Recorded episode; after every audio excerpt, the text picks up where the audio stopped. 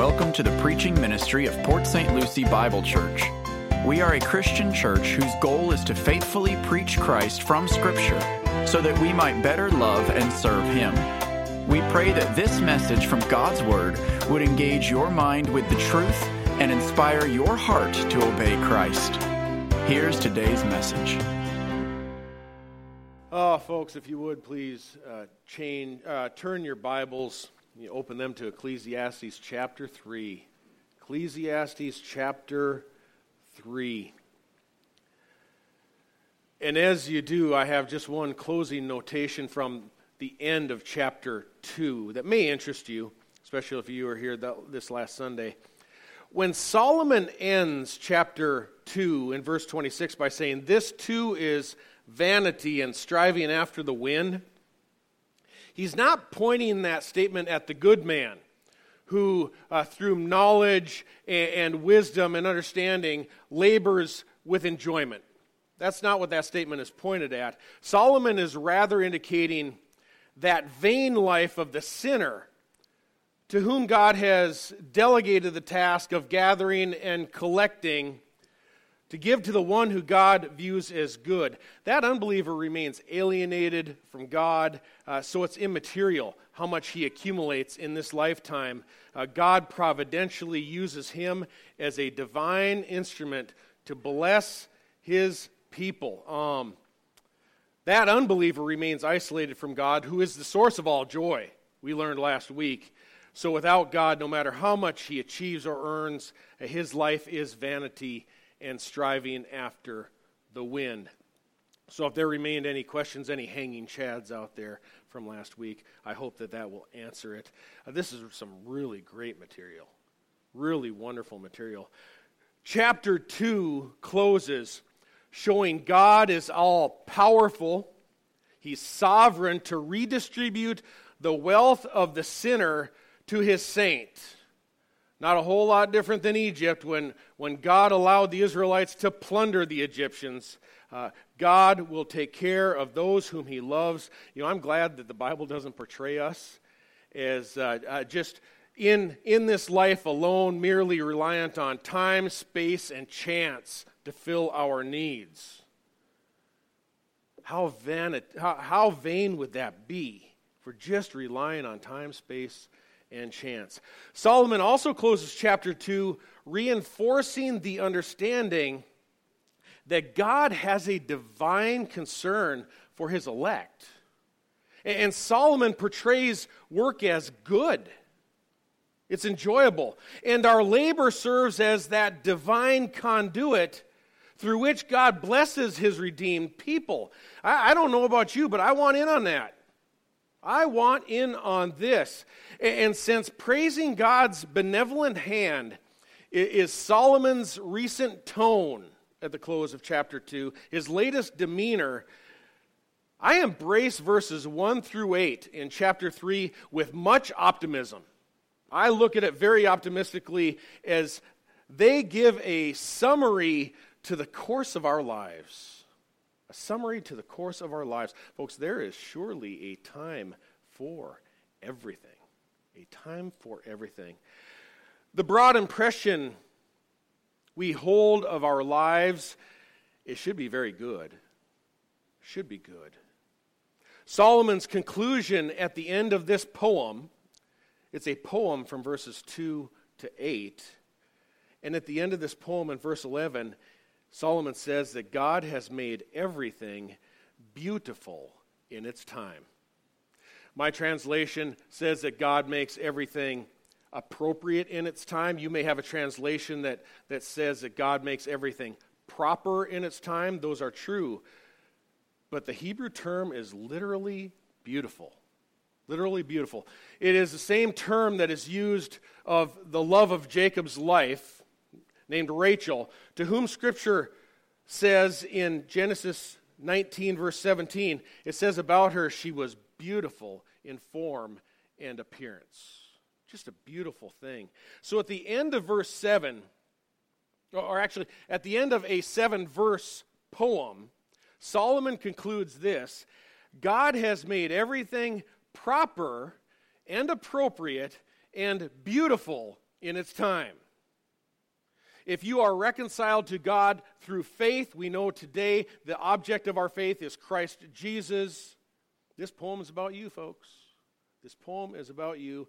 Uh, it is a condensed summary of life, and life is beautiful. It's very beautiful. And, and you might say, you know, it, it, it doesn't look that beautiful from where I'm sitting right now. It just doesn't look today that beautiful this morning. Yet, if you could remove yourself from your immediate crisis in such a situation, just remove yourself from that moment in time, you will see God has woven your life into a beautiful tapestry of events, shaping you. Each of these preordained events perfectly timed to shape you into you. It is a work that He is doing in us, and a beautiful work it is. The poem, verses 2 to 8, it's, it's an astonishing work of literature. It's possibly, possibly the most recognized passage in all of the Bible around the world. And it is distinct by how it is divided into fractions of seven. You may be aware, aware in the Bible that the number seven symbolizes a, perfect completion, perfection and completeness.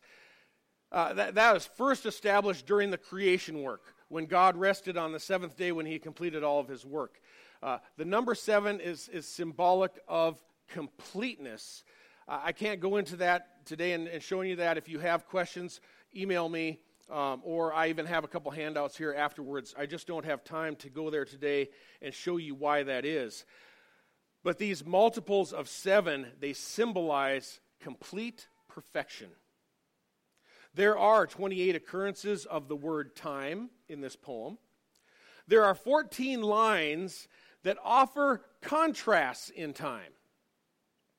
There are seven stanzas containing seven couplets of lines which amplify each other as uh, Hebrew poetry normally will.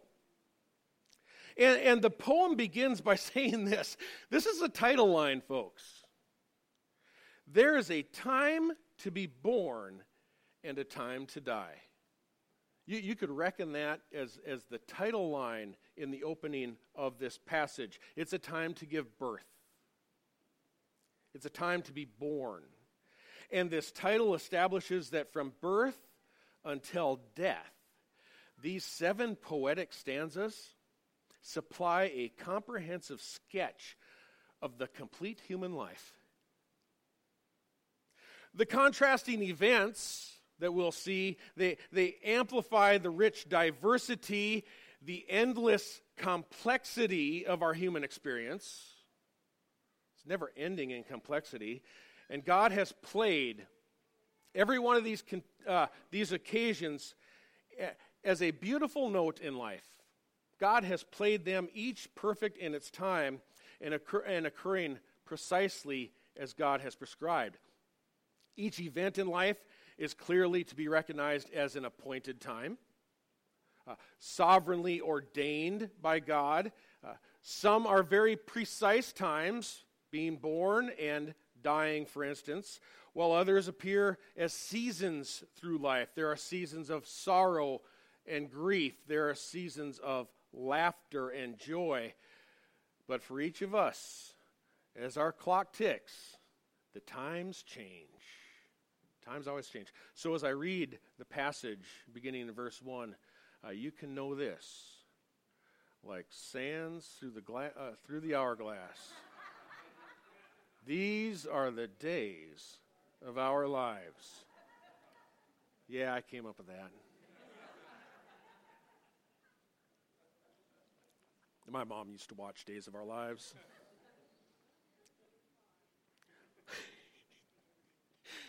In verse 1 of chapter 3, the complete life, it says, There is an appointed time for everything, and there is a time for every event under heaven a time to give birth and a time to die, a time to plant and a time to uproot what is planted, a time to kill and a time to heal a time to tear down and a time to build up, a time to weep and a time to laugh, a time to mourn and a time to dance, a time to throw stones and a time to gather stones, a time to embrace and a time to shun embracing, a time to search and a time to give up as lost, a time to keep and a time to throw away, a time to tear apart and a time to sew together, a time to be silent and a time to speak, a time to love and a time to hate, a time for war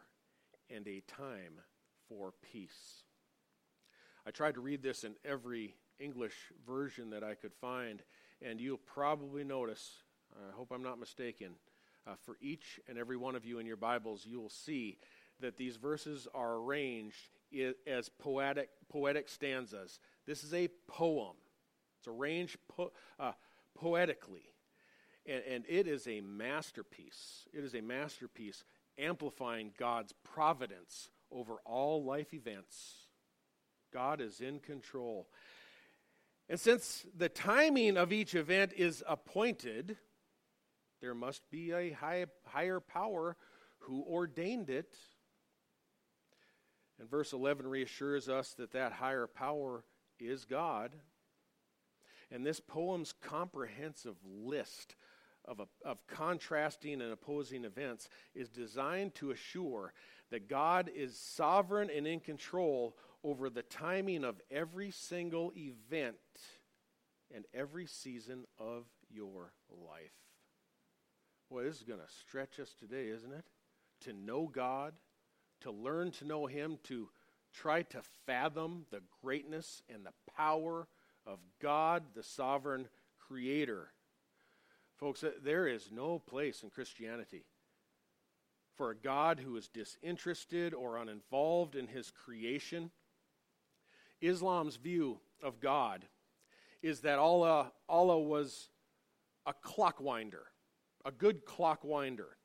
Allah set creation in motion, but he does not interact with his creation. He, he, he's simply letting the time run out. In Islam, Allah is distant, He is impersonal, impersonal, and He is unknowable. There's no personal relationship with God, and therefore Islam does not offer a reconciliation between man and God. You know, relationship, it just isn't an important element in that form of theology uh, of Islam. By contrast, what a great song choice today, Doug. By contrast, Yahweh is the God of Israel. His name means, I am who I am. That's his name in Hebrew, the great Yahweh. And he is knowable, folks. He wants to be known. The Lord walked in the garden with Adam and Eve during the cool of the day. Originally, man enjoyed direct, unhindered relationship with Yahweh, the whole fellowship with a holy and sinless God. That was man's original state. Sin, however, severed that relationship. A decision to sin cut off direct, unhindered fellowship with a holy God. Yet God so loves this world that he remains intimate with his creation through achieving a work of reconciliation with man. It is God who achieves the work of reconciliation to us. Yahweh is described in Scripture as both transcending, means sovereign over all of creation, and he is condescending, meaning he condescends into his creation to remain intimate with man. He wants to maintain that relationship. God walked with man, man severed that relationship. God the Father came searching for the lost man or woman, and he achieves redemption. What a wonderful picture God comes searching. Reminds you of, of the prodigal son. Therefore, when the fullness of time came, God sent his sinless son, Jesus, to be conceived by the Holy Spirit and born of a virgin in human flesh. And when that divine word became flesh, God once again dwelt among us. As Jesus walked the earth, God dwelt and walked with man again. For in Christ Jesus, Colossians 2 9 says, all the fullness of deity dwells in him in bodily form. Christ is God's holy Son, and he wants relationship. God is seeking relationship.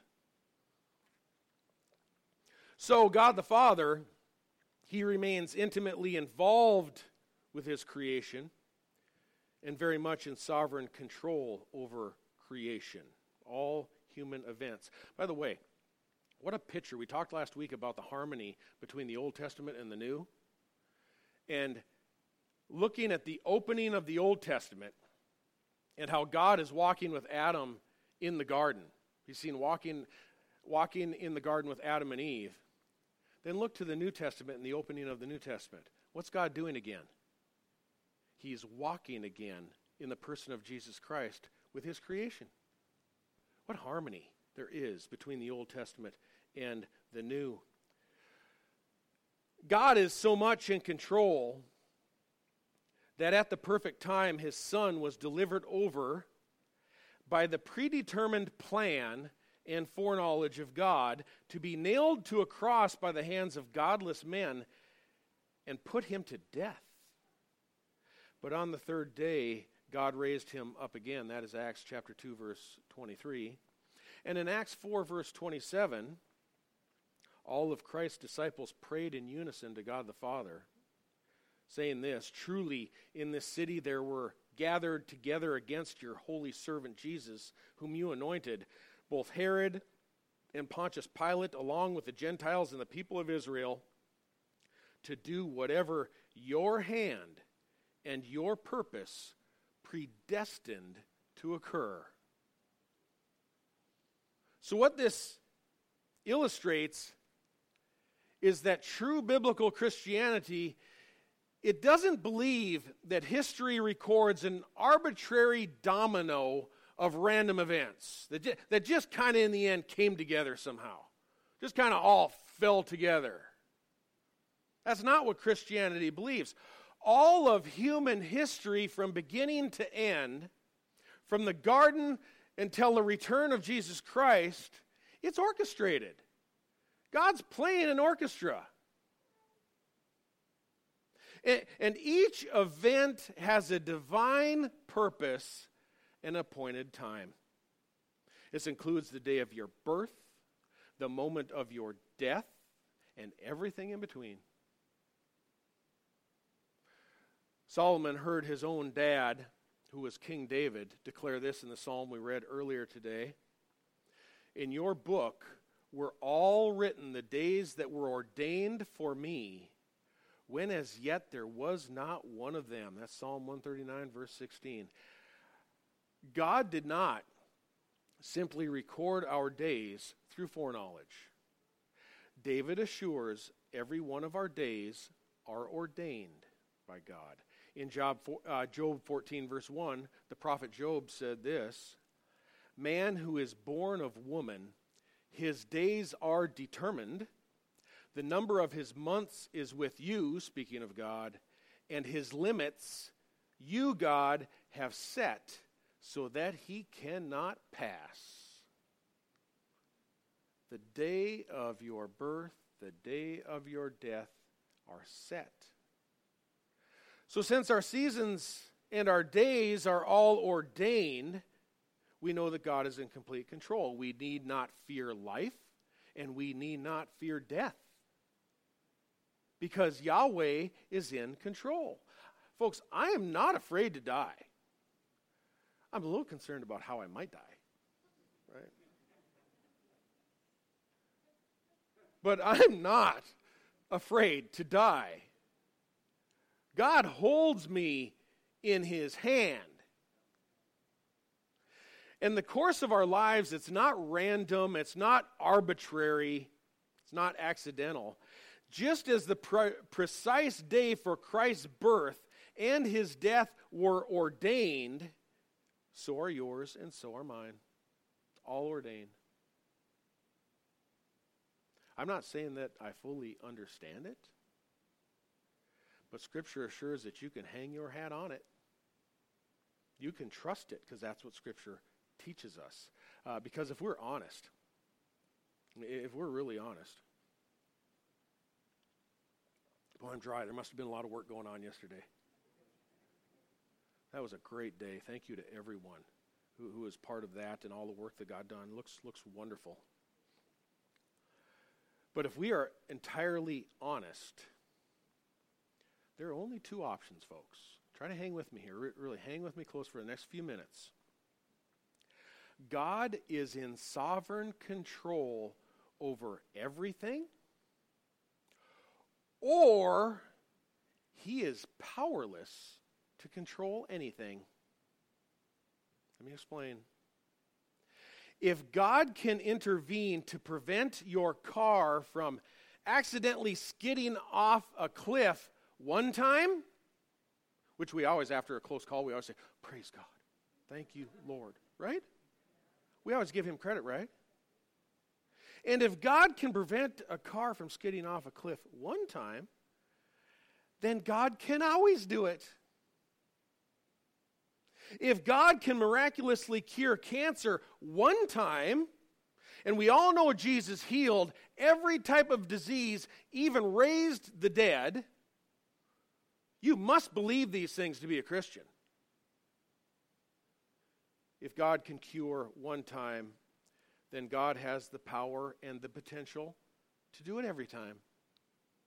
There's only one alternative, and that is God can never do it. It's only logical. We have to be intellectually honest, folks.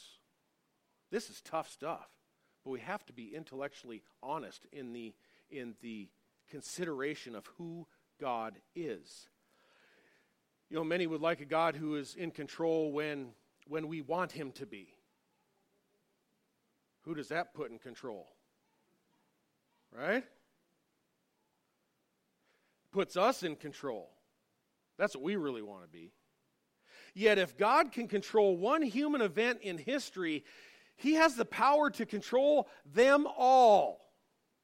So either God is sovereign and always in control, or he is not, and there is no in between. There's no in between. This is going to bend your minds. Think about this. This is going to bend your minds, a bent mind. If a situation arises that results in your death, some accident. And God has power to intervene and stop it. Yet God decides to not intervene, and you pass away. Since He had the power to stop it, is God not still sovereign over the timing of your death? Oh, oh yeah, He is, because He could have stopped it. Think about Hezekiah. King Hezekiah. That's Second Kings 20. And God informs him through the prophet Isaiah he's going to die. Hezekiah weeps. He cries. He prays. Through the whole process, God grants him a general amount of time, a non-specific, you know, period through which Hezekiah might continue to live? No. Very specific 15 more years. God makes the call. All days are ordained. God didn't just muster up enough battery power to control Hezekiah's days. And now he's just worn out and tired and can't do it anymore. God determines everyone's days. This is essential to the true nature of God. He is in control, we are not. The Bible assures God has complete control of every life event, either by intervening or deciding to not intervene. God is in control both ways. For if God were not sovereign, if God is not in control and sovereign, it would make the book that we read a lie if God really can't do this? There exists no alternative, alternate interpretation of Scripture where God is not fully in control. There's no alternate to it. So, for those who would reject, and many do, God as sovereign, you know, rather than, because the Bible describes God as sovereign, but if you must reject God as sovereign, I would have to ask, why not just quit propagating a false, God, uh, false view of God? Because it's not what the Bible says. He, the Bible says he's sovereign. Why not just better live as an agnostic and say, you know what? Nobody can know. You can read the Bible. It says he's sovereign. He says that he gives life. He knows, uh, knows everything about you. He ordains the days of your life, and he can heal and he can save life. And, well, wait, we're going to see later, he can even take life. Why not just say that, ah, no one can know? It's because we know. We know we must quit distorting biblical Christianity. Well, I'd love to go straight into so- God's sovereign control over the human heart. We don't have time. But it is the same. God turns the king's heart wherever he wishes. He convicts of sin. He opens heart to respond to the gospel. He hardens heart as with Pharaoh. He softens heart as with Artaxerxes. God, the Holy Spirit, regenerates the heart. There, there's no such thing, folks. There's no such thing as man's sovereignty, which would mean free will. There is no such thing as man's sovereignty. That idea is completely absent from the Bible. It's not in there. Man is not sovereign. Here's kind of the linchpin to all of this. You guys know what a linchpin is, right? On the old covered wagons, here's one illustration the old covered wagons that used to go across uh, the West. When you put on the wheels, you slide them on so they will turn. The linchpin is the pin that went down afterwards that held the wheels on, all right? So here's the linchpin because I don't want the wheels to come off of this.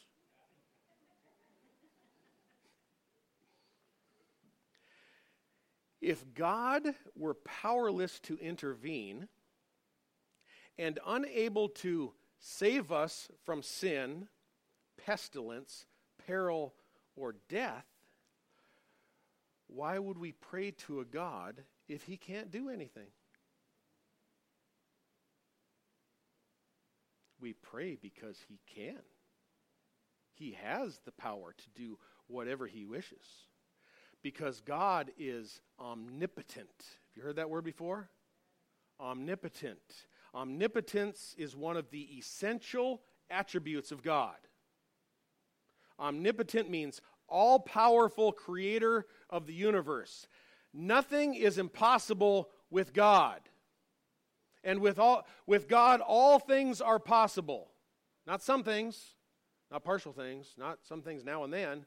All things, Scripture assures. Nothing is beyond God's power. Nothing. Psalm 103, verse 19. The Lord has established his throne in the heavens, and his sovereignty rules over all. Over all. How much is all? It's quite a lot. Yeah, yeah. I just find this amazing. The God whom we worship is powerful. He loves us. He wants relationship with us, and He reigns in the heavens. Folks, it's challenging for our finite little minds. It is tough to understand and fathom. Yet, through all human events, God either intervenes or declines to intervene to shape Christians into the image of Christ. This is God's will for your life. If you're a Christian today, this is God's will for your life to conform you to the image of Christ. Romans 8, verse 28. Think in the context now with this, what we've learned so far. Because we always quote Romans 8, 28. Everybody knows that one by heart. Listen to this, though.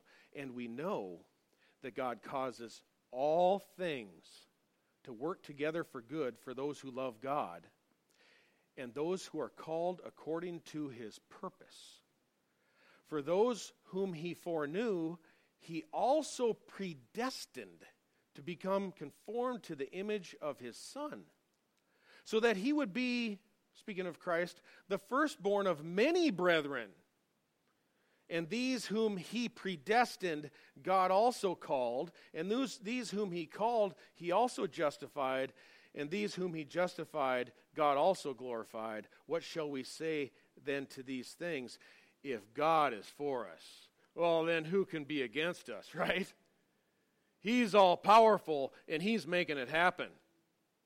He's in, uh, in this work through the indwelling Holy Spirit as well. I got a good little explanation here from for foreknowledge. It comes from a professor at Dallas Seminary. Gerald and I had the same professor. Gerald got Gerald got this illustration. What's that? Copyrighted. Nathan Holsteen, professor at Dallas Seminary, and Gerald. The common explanation for foreknowledge, and you've probably heard this, still fails to provide for freedom of choice. Meaning, alternate scenarios where something else could have happened. If it is only our choice that God foresees from eternity past and He looks forward and He only sees our choice, and then because of our choice predestines, you've heard that argument, right? If that is the case, God sees from thousands of years ago our choice and therefore predestines then we still have no freedom to alter our choice, or God would be wrong. Think about that. Think about that. It doesn't solve the problem inherent in free will. For if God sees that Russell's going to marry Stacy on a certain date ahead of time, Russell can't do anything else. There's no free will in that scenario. It doesn't add up. That dog won't hunt, we used to say in Texas. You can't do any alternative. It doesn't solve the problem that man wants to be sovereign. But only God is completely free, and only God is sovereign, and man is not. Man is not. Romans says that God causes all things to work together for good if we can just better grasp how God orchestrates life, He's shaping us and those around us through all of life's events, both during blessing and calamity, He's working in us. Then we will worship God in spirit and truth. And John chapter 4 assures us God desires worship, worshipers like these, ones who worship both in spirit and in truth. And since all of life's events, both joy and sorrow, are ordained by God to conform us to Christ, the man of many sorrows, by the way, Christ was the man of many sorrows from Isaiah. Why do you think we'd get out of this life unscathed if we're supposed to be conformed into his image? We're going to have some sorrows too. But if both joy and sorrow are ordained by God to conform us to Christ, then truly all of life is good. All of it is good. A gift from above. And all things in our life work together for good. It's amazing. Everything that has shaped us through our entire lives. Your life, it is orchestrated by Him to be precious. It's slightly humorous that normally man wants to view himself as sovereign and God as the puppet that we control. You know, he's just always kind of standing by uh, at attention, uh, waiting to bless us when we ask, right? No, no. In actuality, God is the one holding all the strings of life. He is sovereign, He is powerful, He's loving, He's a redeemer. Proper view of God's nature his essence. It's essential to Christian theology so that we can worship with the lights on. want to worship with the lights on. We want to know who we are worshiping. Looking briefly at this poem about life, there are seven stanzas. There are two lines per stanza, in which the second line will add clarity to the first. That's generally how Hebrew Hebrew poetry works. Typical poetry employs rhythm and rhyme. Things sound alike, right? And the tempo is the same. Hebrew poetry employs parallel thought, two lines of parallel thought. And for this reason, Old Testament poetry, it can be translated into any, any language on the planet without losing its meaning. Doesn't have to rhyme, it's all in meaning. And since there are only seven stanzas in seven verses, there aren't 28 sermons in this poem. All right, so we'll get out of here in pretty good time. Actually, this is one sermon about life that contains seven points. It's a seven point sermon here. And the first point is in verse 2. I won't take a lot of time in these, but we should look at each of the seven points. There is a time to give birth, or a time of birth. Your translation might be a time to be born. There's a time for birth and a time to die, a time to plant and a time to uproot what is planted. Both lines pertain to the beginning and end of life. The interesting part is that a farmer doesn't typically uproot what is planted, does he? Not typically. A farmer waits until the plant dies and then he harvests it. A number of theologians believe that this second line is explaining what God does with each of us in the first line. God providentially plants us into a certain time in human history, and we are to realize that same powerful God may uproot us and pull us out at any time. One commentator says this to uproot should not be confused with reap or harvest. God may decide to recall a perfectly good life, or he might recall a perfectly bad one as well. In the Corinthian church, some were guilty of causing division within the local body, especially during the Lord's Supper. The Apostle Paul writes, For this reason, many among you are weak and sick, and a number are dead. But if we judged ourselves rightly, we would not be judged. Paul goes on to explain that these sins that, that led to death were the Lord's discipline. And the overarching principle seems to be that we obviously do not do not choose our time of birth, nor do we choose our time of death, over which God has a divine prerogative to uproot us at any time that He chooses. That's God's prerogative. We can grieve. We will have sorrow when we lose loved ones. There will be much pain. But we should never be angry with God when somebody dies. It's God's prerogative. In verse 3, a time to kill and a time to heal, a time to tear down and a time to build up. These two lines may have to do with executing justice. In Genesis 4:14, Cain, who murdered his brother Abel, he says to God, "Behold, you have driven me this day from the face of the ground, and from the, from your face I will be hidden and I will be a vagrant and a wanderer on the earth, and whoever finds me will kill me. The term kill, you see it repeatedly in scriptures. Usually there's a cause to this word kill. Um, it possesses an idea of a final act of justice, which killing would be, right? That would be, that would be the final act. And this, this verse contrasts that to a restoration, a healing. There's a time to kill and a time to heal. Heal.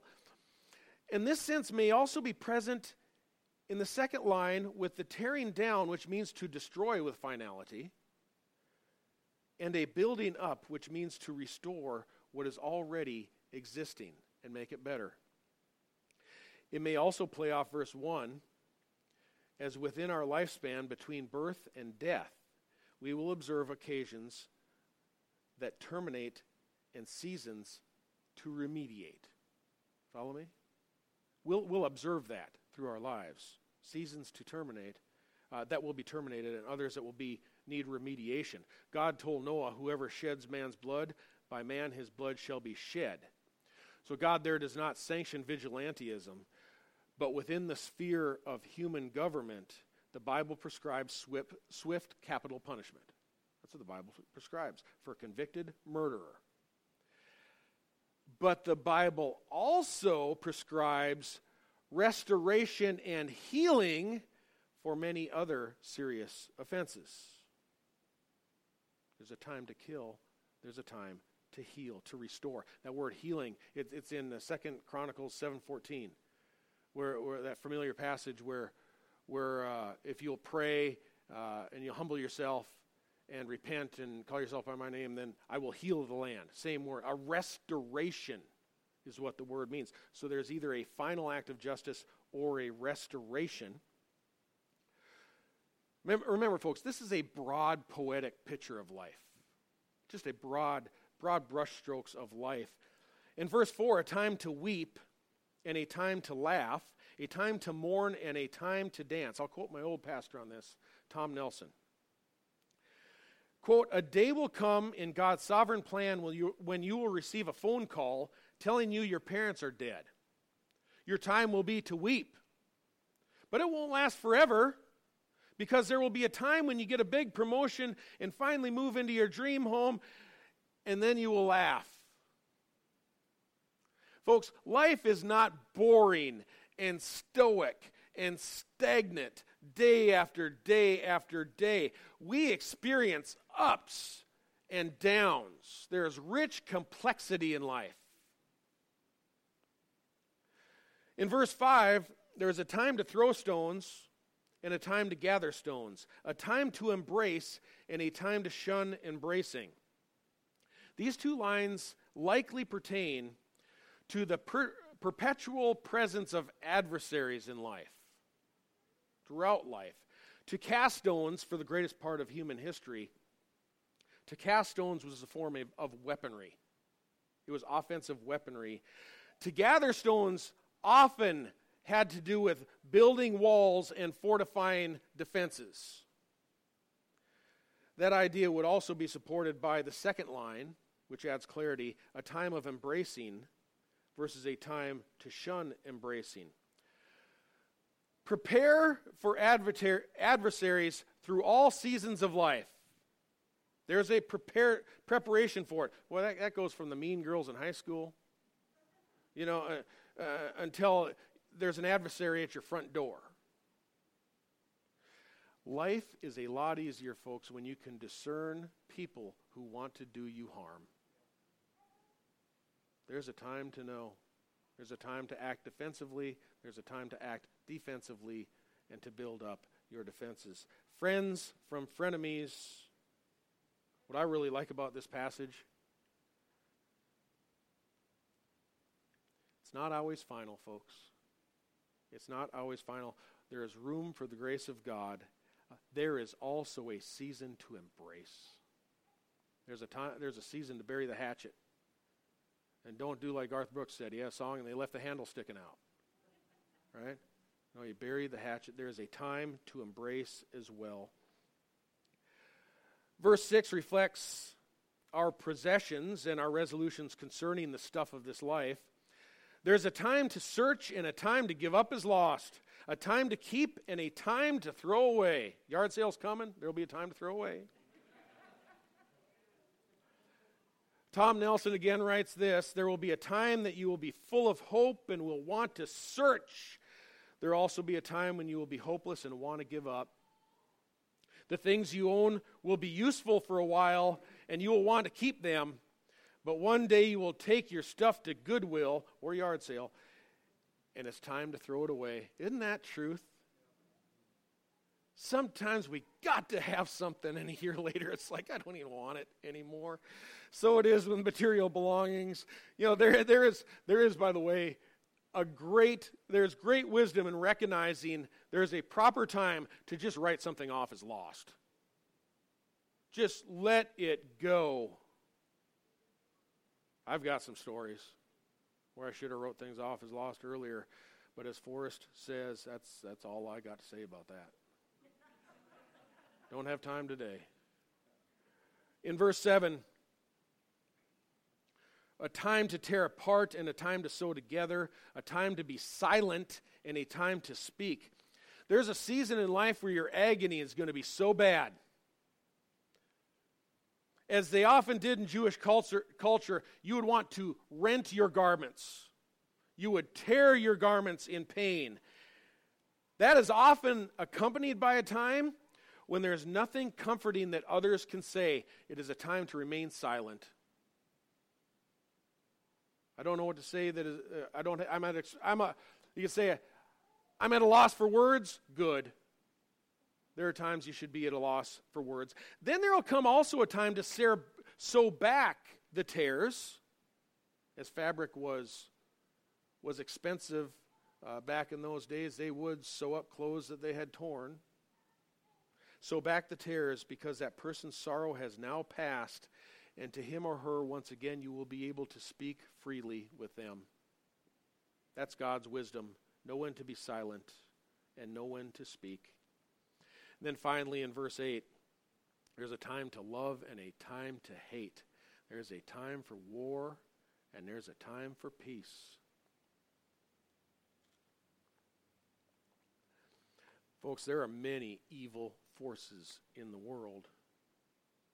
There is a time to go to war. December 7th, 1941. There is a time to deal with evil. And God is sovereign over war as well. Can a Christian serve and give his or her life in battle to protect fellow Americans? Oh, yes. Yes. But praise God, we are not always at war. And there is a time to hate what God hates and a time for peace. Folks, these are the days of our lives.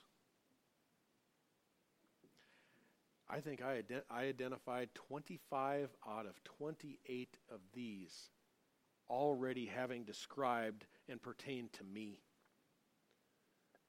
In fact, there's probably only one left. I won't name what that one is. And let, don't imagine I'll be in a situation to have to kill at my age or go to war. There's no way to know for sure, but there's one left that I still have to do. Unless God, unless Christ comes first, then I'll wiggle out of that one. Do you want to know what is most, I'll close in this, what is most encouraging, I find so encouraging about this poem, the reassurance in this poem? Here it is. If you are in a season of pain right now, it isn't going to last forever. If you are at war, that war is going to end.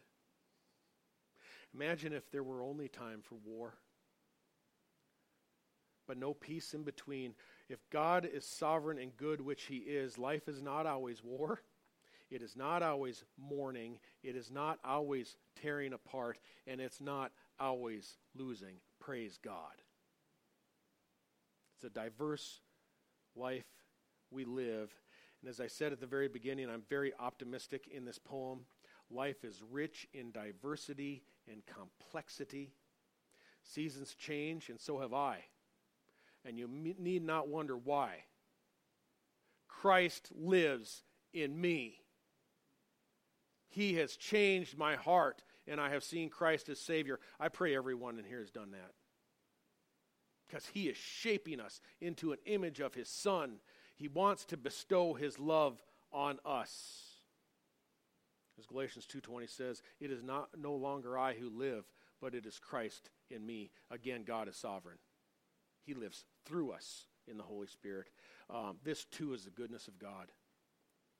God is so good. He has made everything in our lives beautiful in its time. God's sovereignty does not remove man's responsibility. We are moral agents who sin, and we will be accountable to God for that sin. Sovereignty doesn't suggest we are robots or fatalists or that behavior doesn't matter. That's why we need a Savior to save us from our sins. Sovereignty means that God has both the power and the authority to intervene or to decline intervening whenever He wants while conforming us to the image of His Son. God is in control. Closing quote from Philip Ryken, president of Wheaton, uh, Wheaton College. He writes that God has made everything beautiful in its time. far from being a fatalist, the preacher, meaning Solomon, has come to a proper appreciation of the sovereignty of God over time and eternity. Life is not uniformly bad, but includes both positive and negative experiences. From this beautifully balanced poem, says Ryken, we learn many important truths about God, about His Son, and about our own stewardship of time, which may be our most precious possession. The time that God gives us. Life is good. Life is good. I, I love this book. Life is abundantly rich, and it includes the good, the bad, and the ugly. But it's not all good, and it's not all bad, and it's not all ugly. Life is an amazing gift. Praise God. Let's pray to Him.